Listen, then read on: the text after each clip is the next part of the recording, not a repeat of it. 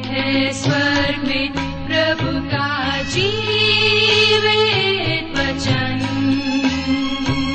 सृष्टि निर्माता भी है यही वचन।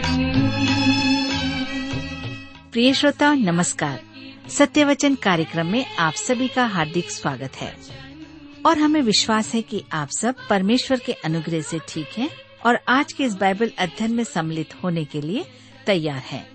जैसा कि आपको मालूम है कि इन दिनों हम पवित्र शास्त्र बाइबल के नए नियम में से तिमुथियस के नाम पॉलुस प्रेरित की दूसरी पत्री का विस्तार से अध्ययन कर रहे हैं।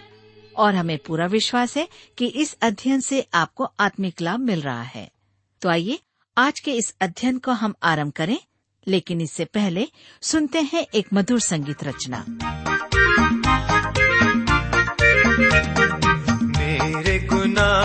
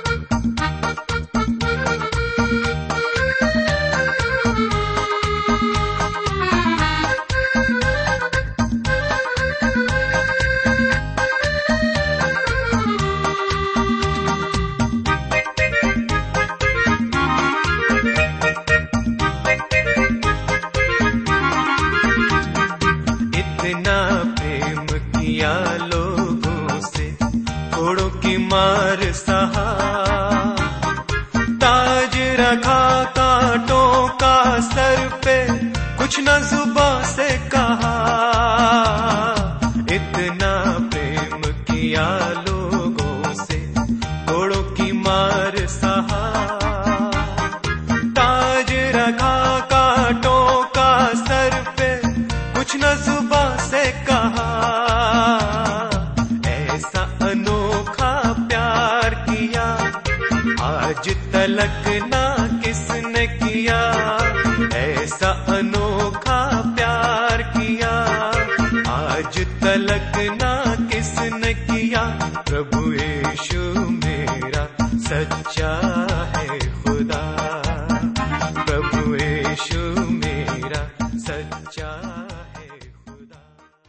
प्रिय मित्र प्रभु यीशु के पवित्र और सामर्थ्य नाम में आप सबको मेरा नमस्कार।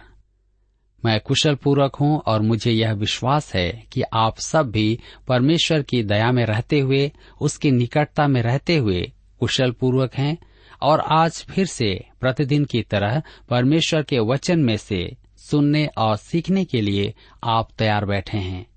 इस कार्यक्रम में मैं आप सभी का स्वागत करता हूँ। और अपने उन सभी नए मित्रों का भी, जो पहली बार हमारे इस कार्यक्रम को सुन रहे हैं। मैं आपको बताना चाहता हूँ कि इन दिनों हम दूसरे तिमुथियुस की पत्री से अध्ययन कर रहे हैं। और पिछले अध्ययन में हमने देखा कि पौलुस तिमुथियुस से कहता है कि धर्मशास्त्र परमेश्वर की प्रेरणा से रचा गया है और यह समझाने के लिए हर एक विश्वासी को सिखाने के लिए, सुधारने के लिए, और इतना ही नहीं, यह हम में से प्रत्येक के जीवन के लिए लाभदायक है। मेरे मित्रों, यह धर्मशास्त्र जिसे हम पवित्र बाइबल कहते हैं, उत्पत्ति के पुस्तक से लेकर के प्रकाशित वाक्य तक की पुस्तक, जो कुल छियासठ पुस्तकें हैं, ये परमेश्वर की प्रेरणा से रचे गए हैं। और इसलिए जब हम इसे पढ़ते हैं तब परमेश्वर का वचन हम सबसे बातचीत करता है। और आज हम उसी शास्त्र के दूसरे तिमुथियुस की पत्री का अध्ययन कर रहे हैं। तो आइए आज हम अपने अध्ययन में आगे बढ़ने से पहले प्रार्थना करें और परमेश्वर से आज के अध्ययन के लिए सहायता मांगे। हमारे जीवित और दयालु पिता परमेश्वर, हम आपको धन्यवाद देते हैं। आज के इस सुंदर समय के लिए और हमारे प्रत्येक श्रोता भाई बहनों के लिए, जिसे आपने हम सबको दिया है, ताकि हम आपके वचन का अध्ययन कर सकें।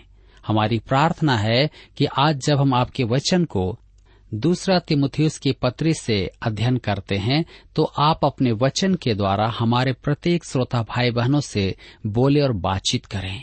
आप मुझसे भी बातचीत करें। हम सबको सिखाएँ, समझाएँ, ताकि हम आपके वचन के अनुसार अपना जीवन जी सकें।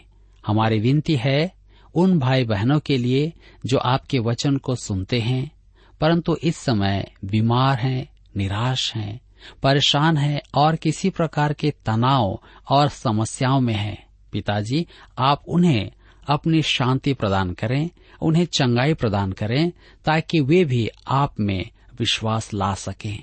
आप में और दृढ़ हो सके, आपके वचन पर चल सके। आज के अध्ययन को आपके हाथ में सौंप देते हैं, हम सबसे बोले और बातचीत करें। प्रार्थना ईश्वर के नाम से मांगते हैं। आमीन। मित्रों, आइए आज हम अपने अध्ययन में आगे बढ़ते हुए दूसरा तिमोथियस के पत्री चार अध्याय, उसके एक से पाँच पद तक का अध्ययन करेंगे। इस अध्याय का विषय है अंतिम दिनों के लिए निर्देश। दूसरा तिमोथियस के अंतिम अध्याय में प्रवेश करते समय दुख का वातावरण प्रतीत होता है। जी हाँ पॉलुस अंतिम दिनों से संबंधित निर्देश दे रहा है। इसके पश्चात हमारे पास पॉलुस के अंतिम वचन मरण शया से उसकी गवाही है। यहाँ हमें उसके अकेलेपन का बोध होगा और हम उसकी भावनाओं को समझेंगे। वह रोम में है और उस बंदी गृह में बंधा हुआ है। वहाँ ठंडा है और वह तिमुथियुस से कहता है कि उसका बागा, अर्थात कपड़ा, वहाँ पहुँचा दे। जिन लोगों ने उस बंदी गृह को देखा है जहाँ पर पॉलुस था, वहाँ रहने के नाम से ही वे घृणा करने लगते हैं। वह अकेला है और समय काटना उसके लिए कठिन है। वह तिमुथियुस से आग्रह करता है कि उसकी पुस्तकें और उसके चर्म पत्र भी वह ले आए। उसके दुख और अकेलेपन में हम विजय का अंश भी देखेंगे। जब वह अपने आत्मिक पुत्र को, तिमुथियुस को, अंतिम निर्देश देता है, उसके शब्दों में हम परमेश्वर जो कहना चाहता है, उसे सुनेंगे। यह उसके अंतिम वचन है। यदि आप स्वीकार नहीं करेंगे तो उसके पास कहने को और कुछ नहीं है। तो आइए अब हम आगे बढ़ते हुए देखेंगे तिमुथियुस को पॉलुस का आदेश। दूसरा तिमुथियुस की पत्री चार अध्याय उसके एक पद में हम पढ़ते हैं, परमेश्वर और मसीह यीशु को गवाह करके जो जीवतों और मरे हुओं का न्याय करेगा और उसके प्रकट होने और राज्य की सुधि दिलाकर मैं तुझे आदेश देता हूँ। मेरे मित्रों, परमेश्वर की और प्रभु यीशु की उपस्थिति में यह अत्यधिक पावन आदेश है। जो जीवितों और मरे हुओं का न्याय करेगा। उसके प्रकट होने और राज्य की सुधि दिलाकर प्रभु यीशु का प्रकट होना और उसका राज्य एक ही बात नहीं है। उसका प्रकट होना कलिसिया का उठाया जाना है और उसका राज्य पृथ्वी पर उसका राज्य स्थापित करने के लिए पुनः आगमन है। वह दो बार न्याय करेगा। एक बार तब जब वह अपनों को संसार से उठाएगा। दूसरा, जब महाक्लेश में, अर्थात महासताव के समय में, मनुष्य उसे स्वीकार करेगा। हम विश्वासी एक न एक दिन उसके समक्ष उपस्थित होंगे। हमारे जीवन प्रतिफल के लिए परखे जाएँगे। पॉलुस कह रहा है, तिमोथियस, इस तथ्य को ध्यान में रखकर कि तुझे अपने जीवन के न्याय के लिए उसके सामने खड़ा होना है। तो इन बातों को कर। मेरे प्रियो, आज यह हम सब के लिए भी है कि हमें उसके सामने खड़ा होना है और हमें उन बातों को करना है। ये निर्देश हमारे जीवन में उतने ही प्रासंगिक हैं जितने उस समय थे, जब पॉलुस उन्हें तिमथ्यूस को दे रहा था। परमेश्वर इस समय हमसे भी यही कहता है कि हम भी उस निर्देश का पालन करें। दूसरा तिमुथियुस की पत्री चार अध्याय, उसके दो पद में हम पढ़ते हैं, लिखा है, कि तू वचन का प्रचार कर, समय और असमय तैयार रह। सब प्रकार की सहनशीलता और शिक्षा के साथ उल्हाना दे और डांट और समझा। ध्यान दीजिए, वचन का प्रचार कर। किसका? सुसमाचार का प्रचार कर, अर्थात सुसमाचार सुना। यह वाक्यांश एक प्रकार से एक नारा है, जिस पर लोगों का ध्यान जाता है। यह आज का हमारा भी नारा है, वचन का प्रचार कर। क्योंकि प्रभु यीशु ने हमें स्वयं कहा है कि तुम सारे जगत में जाकर सुसमाचार का प्रचार करो। और यहाँ पर पौलुस तिमुथियुस से कहता है कि वचन का प्रचार कर। आगे कहता है, समय और असमय तैयार रह। दूसरे शब्दों में वह कहता है कि हमें किसी भी समय प्रचार करने के लिए तैयार रहना है। यदि कोई सुबह दो बजे नींद से जाग जाए तो हमें उसे वचन सुनाना होगा। मेरे प्रियो यहाँ पर आप ध्यान दीजिए कि वह यह नहीं कह रहा है कि हम बाइबल के बारे में प्रचार करें। सेमिनरी में अर्थात बाइबल कॉलेज में मेरा एक मित्र था जो कभी कभी बड़ी ही उत्तम बात कहता था। एक दिन उसने कहा आप इस बाइबल अध्ययन सेमिनरी में से स्नातक होकर या बनकर निकल जाएँ, परंतु आपके पास बाइबल कभी न हो। उसने ऐसा क्यों कहा? उसने ऐसा इसलिए कहा कि हम बाइबल के बारे में पढ़ते हैं, परंतु बाइबल से बहुत कम पढ़ते हैं। पॉलुस कहता है, वचन का प्रचार कर, उसकी चर्चा मात्र ही मत कर, परंतु उसकी गंभीरता को, उसके भीतर की बातों को, परमेश्वर के ज्ञान और उसके वचन की समझ को दूसरों तक पहुँचा। मित्रों, यहाँ एक और गुण बात है। पॉलुस यह नहीं कहता है कि वह वचन से प्रचार करे। अर्थात उसका कहना यह नहीं है कि बाइबल का एक पद लेकर उस पर उपदेश तैयार करे। किसी ने एक बड़ी अच्छी बात कही है। एक पद, एक बहाना है, जो अपने संदर्भ से अलग किया गया है। हमें न तो परमेश्वर के वचन के बारे में प्रचार करना है और न ही परमेश्वर के वचन से प्रचार करना है, परंतु परमेश्वर के वचन का ही प्रचार करना है। मेरे प्रियो पॉलुस आगे कहता है, तिमुथियुस से तैयार रह, अर्थात देरी न कर, तत्पर रह। ये हमारे लिए अनिवार्य है। हमें परमेश्वर के वचन को सुनाने के लिए तैयार रहना है। समय और असमय, दिन हो या रात, किसी भी समय, किसी भी या सब परिस्थितियों में भी परमेश्वर के वचन को सुनाने के लिए तैयार रहना है। व्यवस्था विवरण की पुस्तक में मूसा कहता है कि अपने बच्चों को, नाती पोतों को उठते, बैठते, चलते, फिरते, सोते, जागते सब समय परमेश्वर की बातों को उन्हें बताया कर। जी हाँ। आज हमारे लिए भी यही बात है कि हम समय और असमय परमेश्वर के वचन को बताने के लिए तैयार रहें। आज हमारे बच्चे परमेश्वर के वचन को नहीं जानते हैं। हम नहीं जानते हैं। इसका कारण यही है कि हम स्वयं परमेश्वर के वचन को नहीं जानते हैं। इसलिए सबसे पहले हम सीखें, हम जाने, हम पढ़ें, उसके बाद दूसरों को हम बता सकते हैं।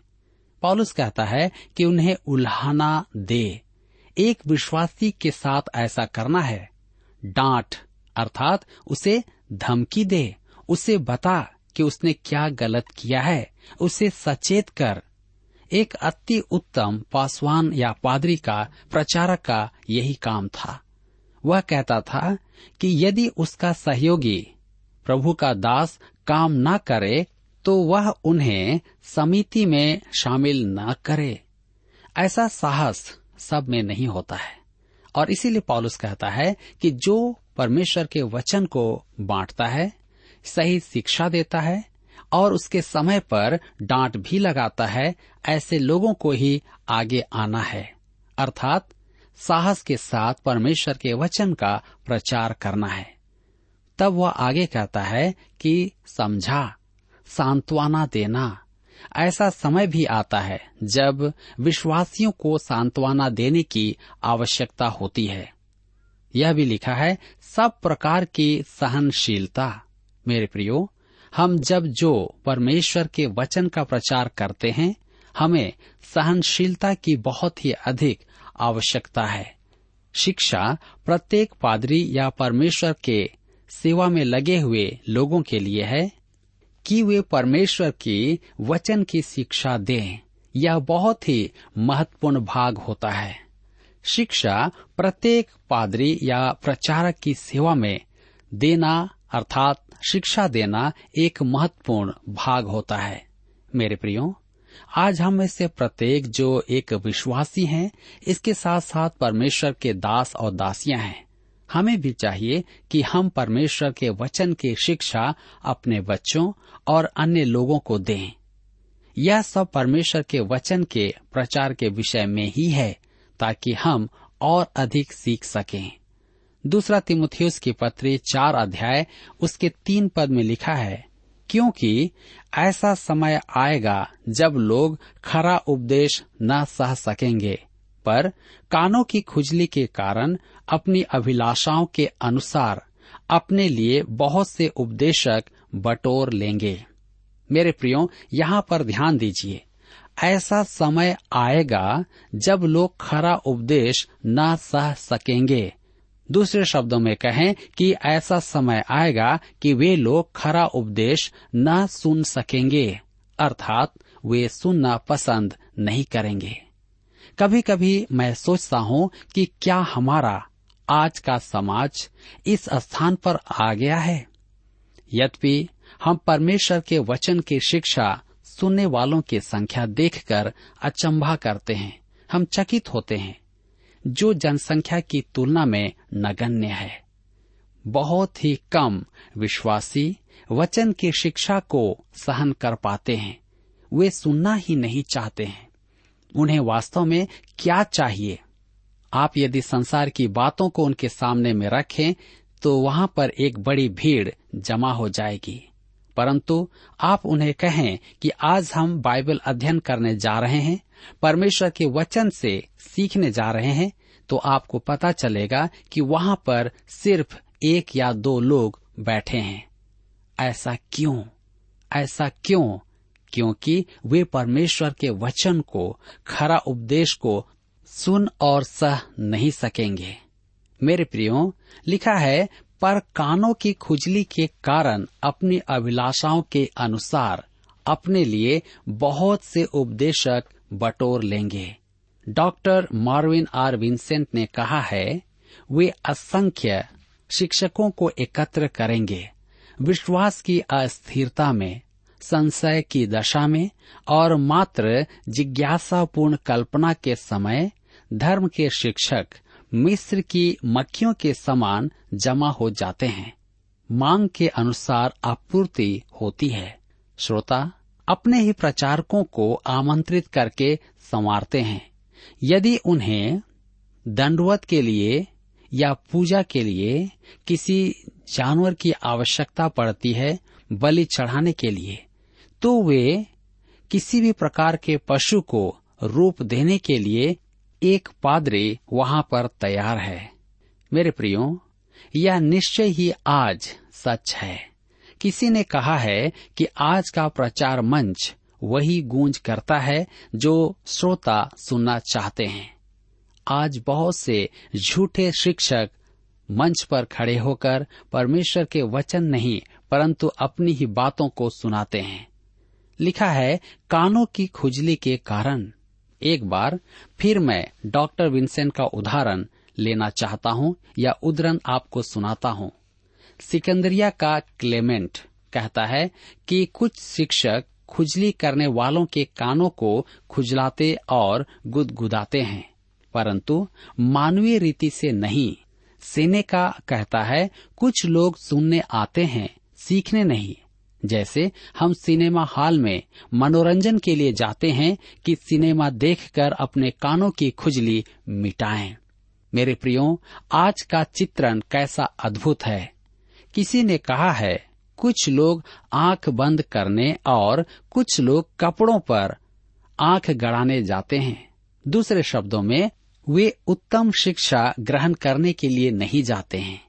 वे परमेश्वर का वचन सुनने के लिए नहीं जाते हैं। उन्हें वचन का विकल्प चाहिए, बहाना चाहिए। वे उन बातों को देखने और सुनने के लिए जाते हैं, जिससे उन्हें संतुष्टि मिलती है। डॉक्टर वेरेन वी अर्शब ने कहा है, उन्हें मसीही कलाकारों से कानों की खुजली मिटाने वाला मनोरंजन चाहिए। मेरे प्रियो, आज की कलिसियाओं में नयापन होना चाहिए। भावात्मक चलचित्र, नाटक, नृत्य, संगीत, रंगीन बत्तियाँ आदि। बाइबल खोलने वाला मनुष्य अस्वीकार्य है, जबकि धर्म का मनोरंजन प्रदान करने वाला सतही मनुष्य नाम कमाता है। पद चार से प्रकट होता है कि खुजलाने वाले कान शीघ्र ही बहरे हो जाएँगे, क्योंकि मनुष्य सत्य से भटक जाएगा और मनुष्य द्वारा गढ़ी हुई कथाओं को वह स्वीकार करेगा, जैसा कि आज हम देखते जा रहे हैं। यह एक अति उत्तम कथन है। आइए अब हम आगे बढ़ते हैं। दूसरा तिमोथियस की पत्री उसके चार अध्याय के चार पद को पढ़ें। लिखा है, और अपने कान सत्य से फेर कर कथा कहानियों पर लगाएँगे। उन्हें कोई नई बात चाहिए जिससे उनका मनोरंजन हो। यदि कोई व्यक्ति नई बातें बताता है तो उससे सुनने के लिए वे तैयार हो जाते हैं। परंतु, यदि आप परमेश्वर के वचन की सत्यता को बताते हैं तो वे टाल मटोल करते हैं। मुझे एक पादरी साहब ने, अर्थात एक परमेश्वर के दास ने, बड़ी अच्छी बात बताई। मसीही जन, प्रभु यीशु की अपेक्षा, ख्रिस्त विरोधी में अधिक रुचि रखते हैं। यही कारण है कि वे प्रकाशित वाक्य से बाइबल अध्ययन के लिए भीड़ लगा देते हैं और रोमियो की पत्री के अध्ययन में सभा भवन खाली रहता है। मेरे मित्रों, बहुत लोगों के कानों में खुजली होती है। वे इन विचित्र असामान्य बातों को सुनना चाहते हैं। वे परमेश्वर के वचन को सुनना नहीं चाहते हैं। वे मनोरंजन चाहते हैं। कुछ लोगों ने मुझसे कहा है कि जब उन्होंने मेरा कार्यक्रम सुनना आरंभ किया था, तब उन्हें मेरे उच्चारण तो अच्छे लगते नहीं थे। साथ ही साथ जो मैं सिखाता था, वह भी अच्छा नहीं लगता था। वे मुझे पाँव से कुचलने का दोष देते थे। मैं नहीं परमेश्वर का वचन ऐसा करता था, क्योंकि मैं तो केवल वचन का प्रचार करता था, परंतु सुनते रहने के बाद उन्होंने देखा कि परमेश्वर का वचन भला है। मुझे पूरा विश्वास है कि मैं उन लोगों से पत्र प्राप्त नहीं करता हूँ, जो मुझे सुनते ही रेडियो बंद कर देते हैं, क्योंकि उन्होंने परमेश्वर के वचन को सुनना ही नहीं चाहा है। अर्थात वे सुनना नहीं चाहते हैं, वे मनोरंजन चाहते हैं। यदि मेरा कार्यक्रम रेडियो में आ रहा है तो वे अपने मीटर को बदल देते हैं। मनोरंजन के गीतों को सुनते हैं, परंतु परमेश्वर के वचन को नहीं सुनते हैं। मेरे मित्र, आइए आज हम अपने जीवन में इस बात पर विचार करें कि आज हम किस दुनिया में हैं। क्या आज हम परमेश्वर की ओर अपने जीवन को लाने का यत्न कर रहे हैं, या हम संसार में खोते चले जा रहे हैं? दूसरा तिमुथियुस की पत्री चार अध्याय के पाँच पद में पॉलुस कहता है, पर तू सब बातों में सावधान रह दुख उठा, सुसमाचार प्रचार का काम कर और अपनी सेवा को पूरा कर। उस समय प्रचारक का काम आज का सा नहीं था। पॉलुस के युग में प्रचारक भ्रमणशील शिक्षक थे। पॉलुस ऐसा ही एक प्रचारक था। अब वह तिमुथियुस से भी कहता है कि सुसमाचार का प्रचार कर, अर्थात सुसमाचार प्रचार का काम कर। पौलुस के साथ रहकर वह भी यही काम करता था, क्योंकि उसने भी परमेश्वर के प्रेम को अपने जीवन में चख लिया था। पॉलुस कहता है, दुख उठा। उसने तिमोथियस को चेतावनी दी कि अंतिम दिनों में वह परमेश्वर के वचन का प्रचार करने के कारण दुख उठाएगा। मेरे प्रिय मित्रों, पॉलुस मरण शया से अपनी गवाही देता है। यह धर्मशास्त्र का एक महान गद्यांश है, जो पॉलुस का अपना शोक गीत है। और इसे हम अगले अध्ययन में देखेंगे।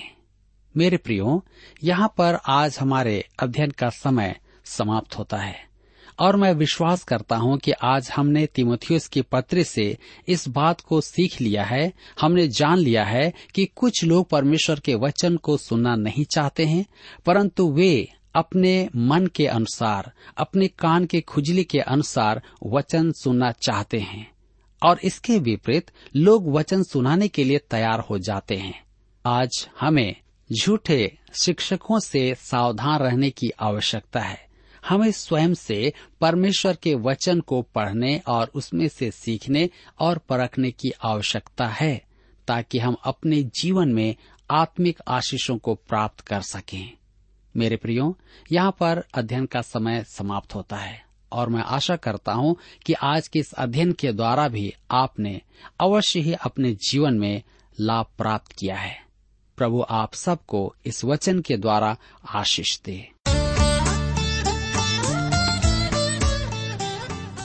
प्रिय श्रोताओ अभी आप सुन रहे थे बाइबल अध्ययन कार्यक्रम सत्य वचन। हम आशा करते हैं कि आज के इस कार्यक्रम से आपको आत्मिक लाभ मिला होगा। यदि आप परमेश्वर के बारे में और अधिक जानना चाहते हैं तो हमारे पास नया नियम एवं पवित्र शास्त्र बाइबल उपलब्ध है। इन्हें प्राप्त करने के लिए आप हमें इस पते पर लिख सकते हैं। कार्यक्रम सत्य वचन T W R post box number चार तीन एक शून्य, नई दिल्ली, एक एक शून्य शून्य एक नौ। पता एक बार फिर सुन लीजिए।